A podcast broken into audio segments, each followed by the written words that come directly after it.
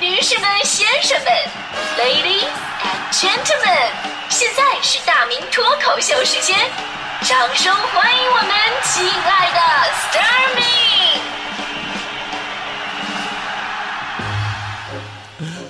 好，欢迎各位来到今天的大明脱口秀，我是大明。今天咱们节目话题聊的是你做过最摇滚的一件事是什么啊？为什么说这个摇滚的这个话题呢？因为，呃，这阶段啊有一个网综特别的火，《乐队的夏天》，很多朋友都看了啊。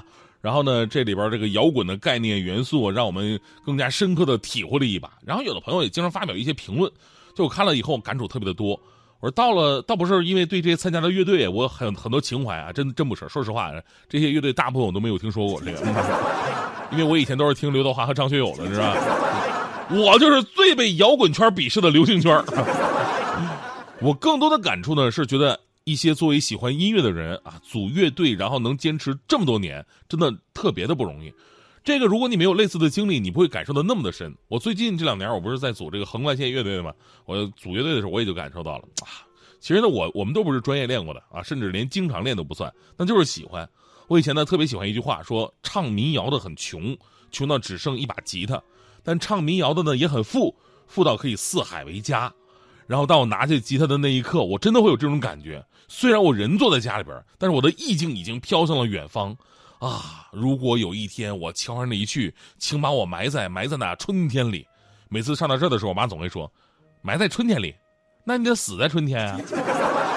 死在春天才能把你埋在春天，因为总不能活埋吧？这算了，他们根本就不懂音乐。”别人他们啊，就在我朋友圈里边，天天看那个乐队夏天的评论的那些人，也没有几个懂音乐的，啊，今天说，哎呀，这个主唱太帅了啊，那个吉他手的 solo 好炫酷，鼓手的鼓敲的太好了，没有一个说贝斯手怎么地的，这就说明一个问题啊，就这帮人根本就不懂乐队啊。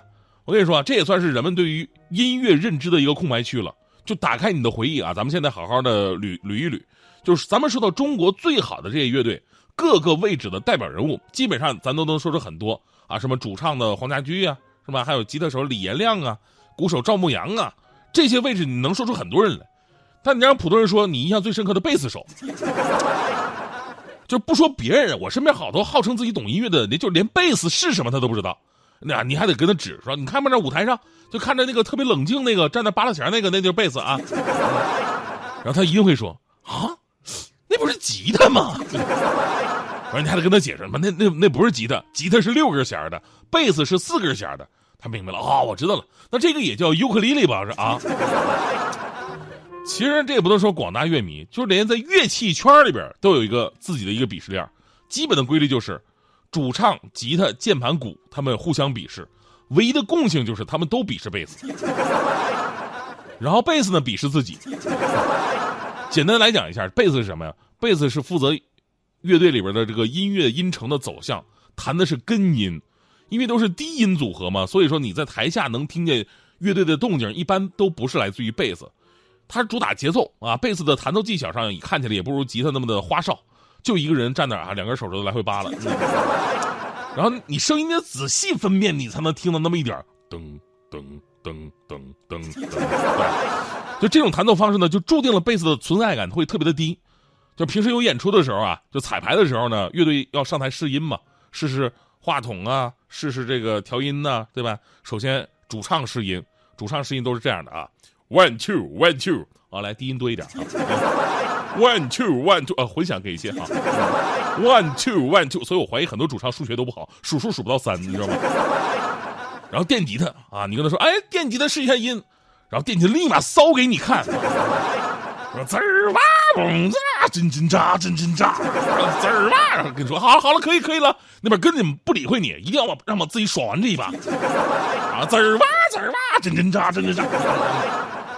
鼓手适应更磨叽，因为架子鼓它一一大堆嘛。啊，先来底鼓，咚咚咚咚，来军鼓，踏踏踏踏，两个通通鼓，通通通通，来节奏镲，呲呲呲呲，调镲，叉叉叉叉。然后噼里啪啦、叮了咣啷的再套组合拳，说一声白毛汗好了。最后贝斯上来了，贝斯弹了两下，噔噔，那边说好了，可以有有声，可以了，可以了，下去了。所以在台上啊，大家伙表现力都不一样。乐队演出到高潮的时候，你看下边人都疯了啊，主唱在那呜嗷的青筋暴起，然后带踢话筒那种的，然后弹吉他的呢疯狂甩动一头长发，鼓手鼓棒是上下翻飞，表情狰狞，只有贝斯手站在舞台最角落，特特别冷静。反正你们愿意怎么嗨怎么嗨吧，我就在那噔噔噔挺好的。他们最大的乐趣就是凭借走位挡住鼓手的脸。就是我有很多做贝斯的朋友有个相同的经历，就是当初呢都是被人忽悠加入乐队的，自己说哎呀我不行，我不我不不不太会乐器啊。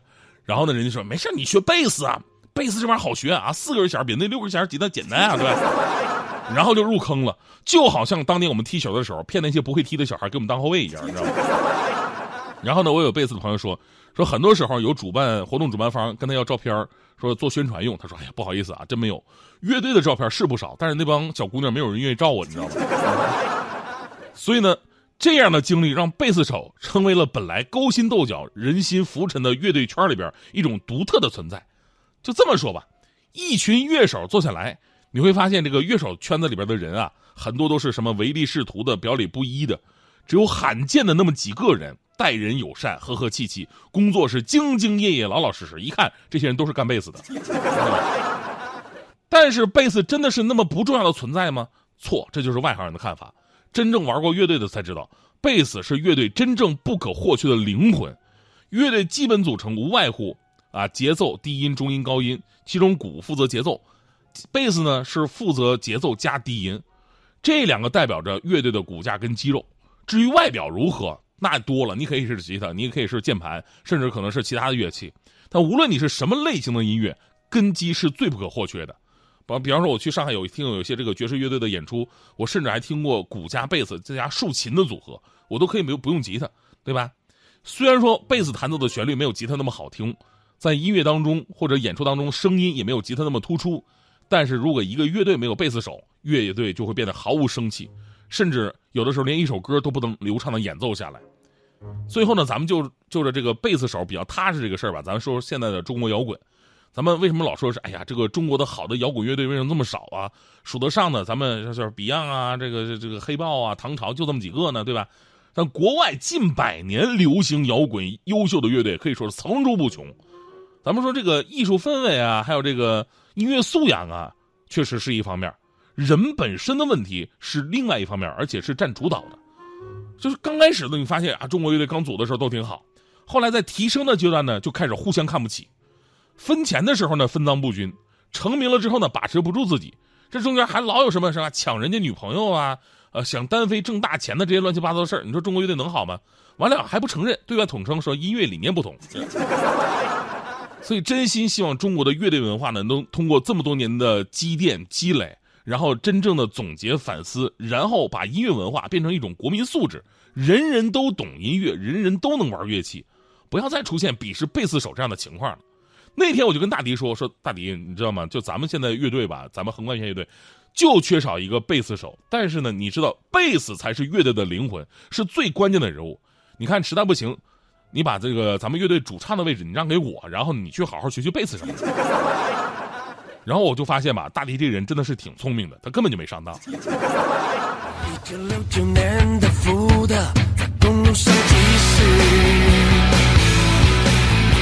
像风滚草在内华的荒野上滚动，像朝圣者在寂寞的广场上首歌从沸腾的街道上。